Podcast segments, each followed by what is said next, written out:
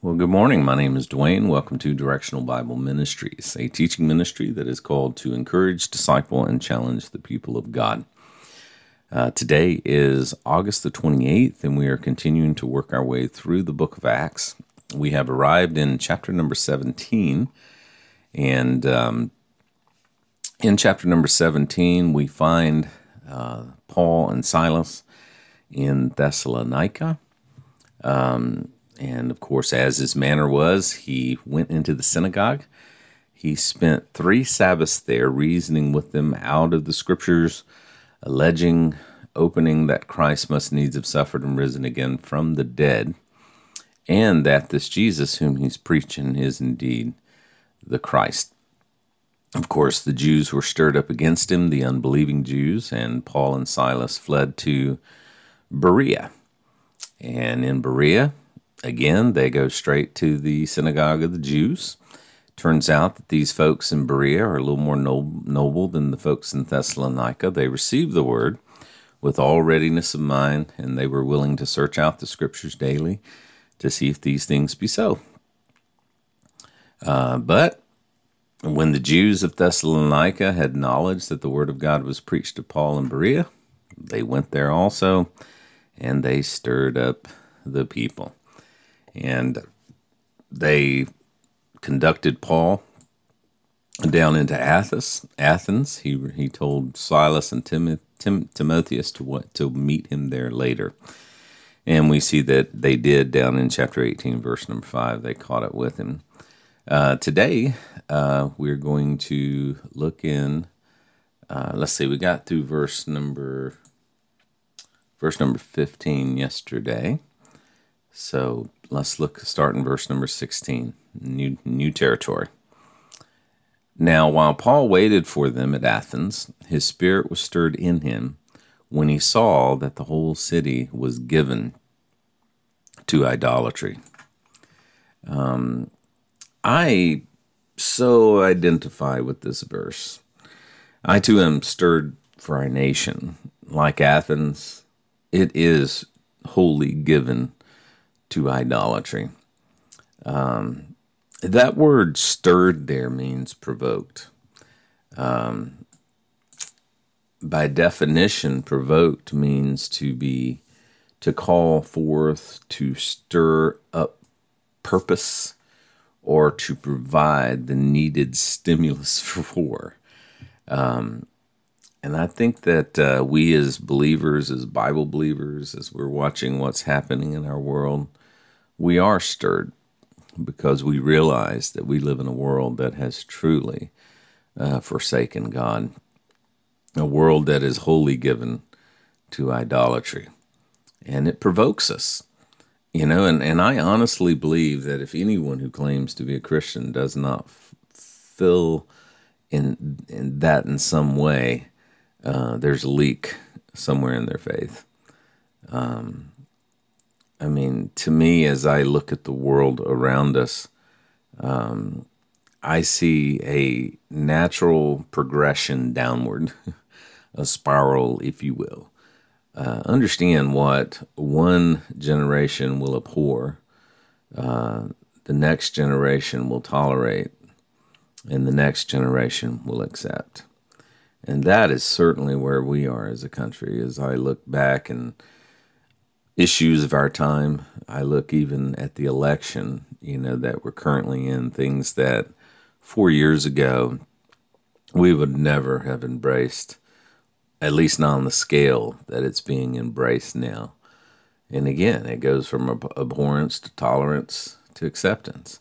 Uh, we move from, you know, sinful um, life choices that you know, our grandparents uh, would have absolutely abhorred, they would have rejected it, to the next generation tolerating it, uh, to the next generation completely accepting it and looking at you like you're the one that's got a problem now. Uh, that's just the the progression of the downward spiral, and it does stir up. It does provoke, it should provoke we as believers around us. I honestly believe that as we go down this road, um, naturally, when we fail to not just read the Bible, but to study it, um, this road is uh, predetermined. Uh, it's our sinful natures. We're going to go down this road. Uh, I read something the other day. We need to read our Bibles. No, we need to study our Bibles. Um, you can read anything. Trust me, I've been a student. I've taught students. You've been a student. Um, we can we can read whole chapters at a time. Heck, we can read whole books at a time and not understand what we just read.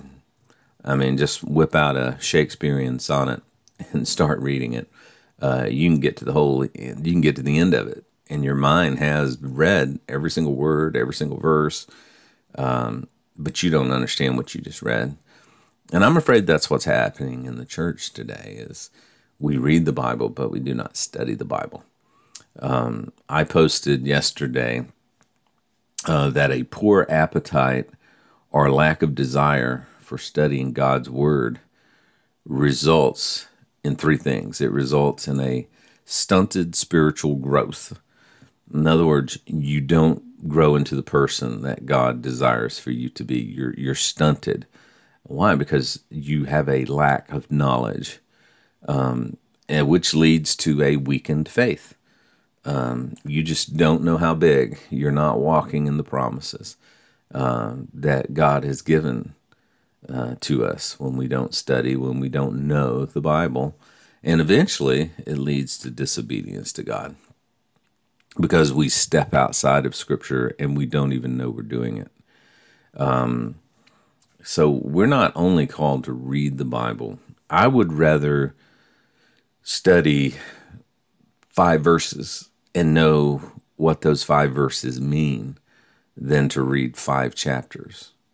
Um, because when we read anything, um, we come to it with a filter, just like everything else in life. Um, we have this preset filter that was given to us by by our families, by our friends, uh, by our life experience. We see everything through a filter. And when we read the Bible, we're reading with a filter for the most part. Instead of just reading the Bible, how about study the Bible? How about take a couple of verses at a time and look at the context uh, the verses before it, the verses after it. Who is speaking? Who are they speaking to? What do the hearers understand as being said? That would be far more profitable than just breezing through several chapters at a time where you just don't understand uh, what's going on in the text. Um, again, we, my people perish for lack of knowledge. I'm amazed at you know, I, I, I said something the other day. Every four years, we get to see how biblically illiterate most uh, people are. Uh, the things they say, the things they agree with that are just totally contrary to the Word of God. I uh, I put up something a few days ago. This this preacher who says that abortion is consistent with Scripture. Um, you know that that needs to be checked. Okay, that needs to be fact checked. Um, and again, the only way to do that is to study the script, study the Bible, compare Scripture with Scripture. So, so Paul waited for them, waited for Silas and Timothy to catch up with him in Athens.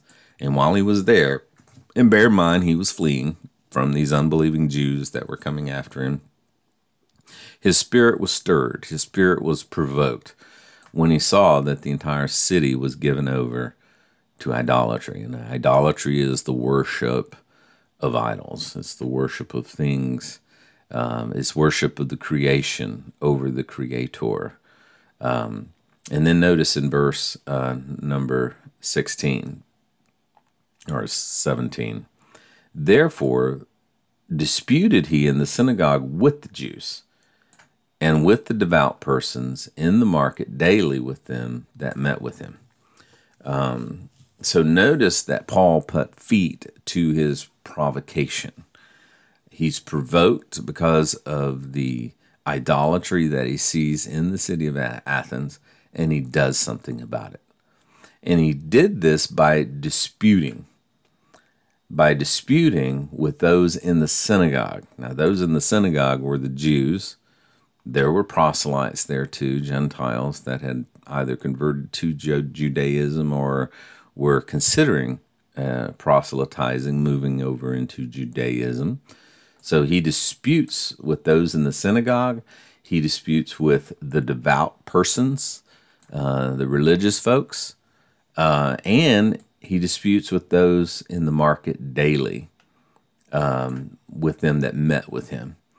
Um, and we need, if we are truly provoked, we need to do the same thing. It's not just a matter of praying and hoping.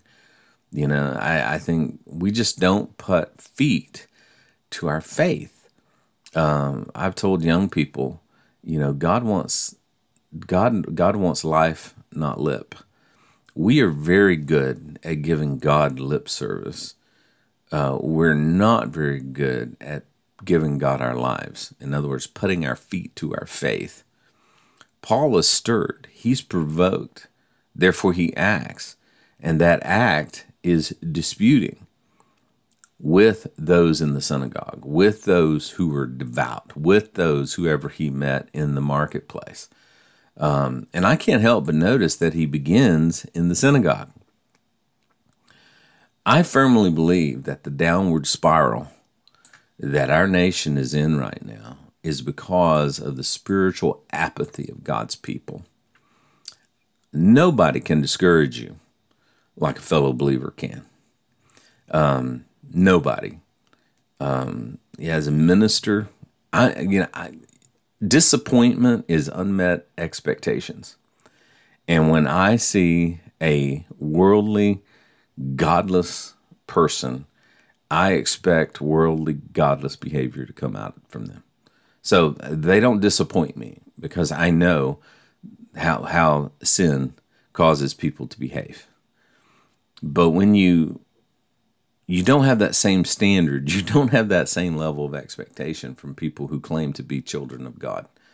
You don't have that same expectation to people who say they are Christ followers. But I believe that apathy runs deep in God's people. We have been pushed into a corner, we have been silenced for the most part. And it's been generations our churches are complacent. Our churches are lazy. Our churches, for the most part, are spiritually malnutritioned. They're not being taught the Bible. They're being taught from the Bible. They're being they're being a verse is being lifted, a text is being lifted out of context and preached as a pretext. It's not being taught within its own context um, it's being twisted to say something it really just does not say. Um, our churches are malnutritioned. They're not studying the Word of God. They're not being taught the Word of God, and it reflects in our society. Heck, it'll ref- it'll reflect in the voting booths on November the third. You would be amazed at what Christians um, will justify uh, to do what they want to do. Um, the lights have gone out in their in the lighthouses. Uh, our churches are worldly. They have become so uh, relevant that they have become irrelevant.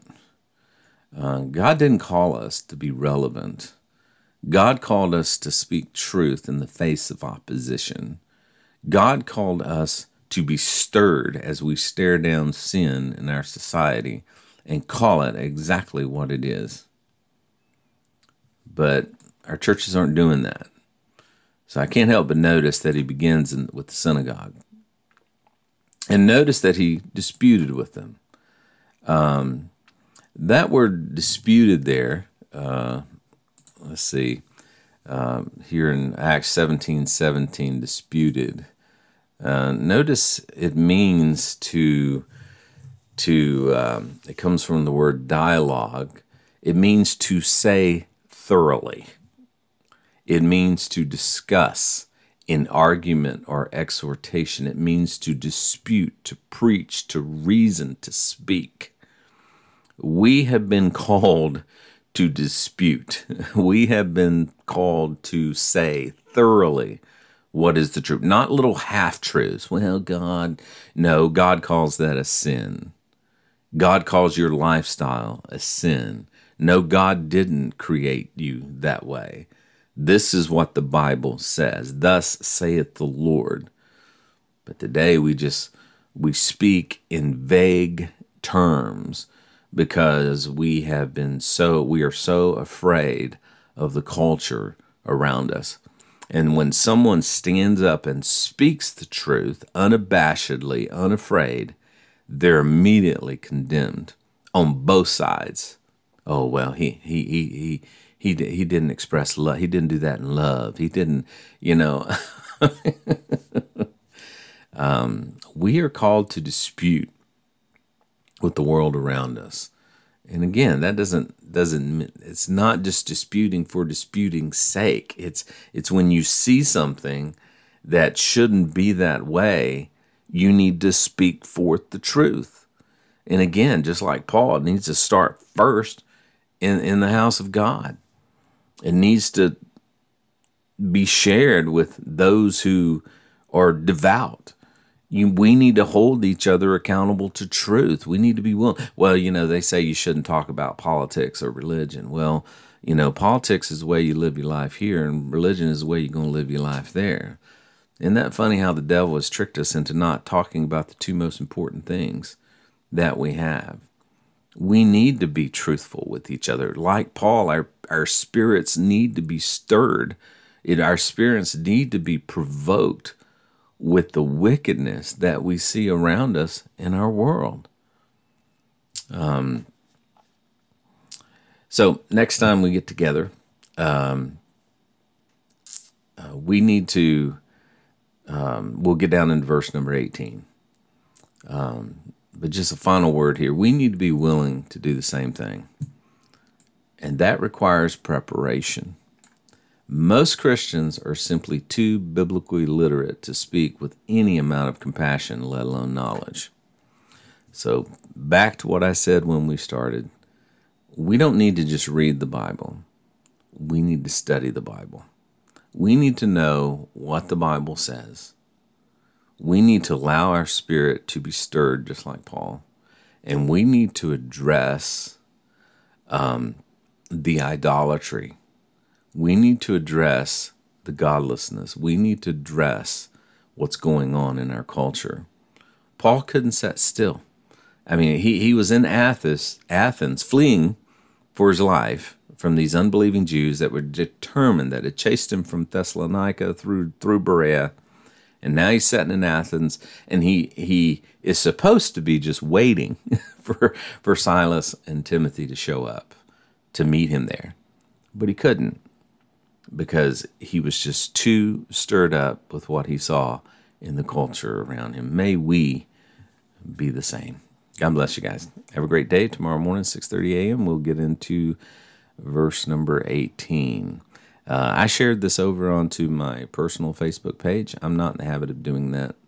Um, but I'd encourage you to join us at Directional Bible Ministries every morning, 6:30 a.m. Um, love to have you. Of course, tomorrow's Saturday, so we won't be together Saturday. We do this Tuesday through Friday, 6.30 a.m., Sunday mornings at 9 a.m. We just go back over everything that we've studied Tuesday through Friday because Lord knows I probably didn't get it the first time through either. So God bless you. Remember, God loves you, wants the best for you. He's working all things out for your good.